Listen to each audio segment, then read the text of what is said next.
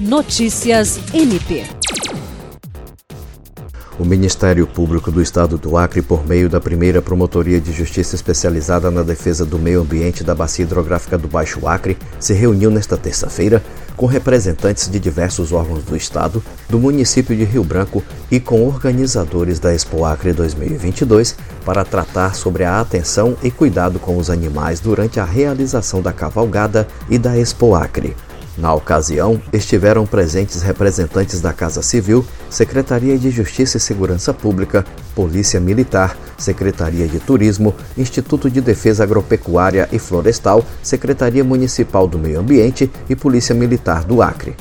O titular da promotoria, promotor de justiça Luiz Henrique Correia Rolim, destacou que, além de ocorrer uma aproximação com os órgãos envolvidos nessa temática, o MPAC também discutirá sobre as providências a serem tomadas antes do evento,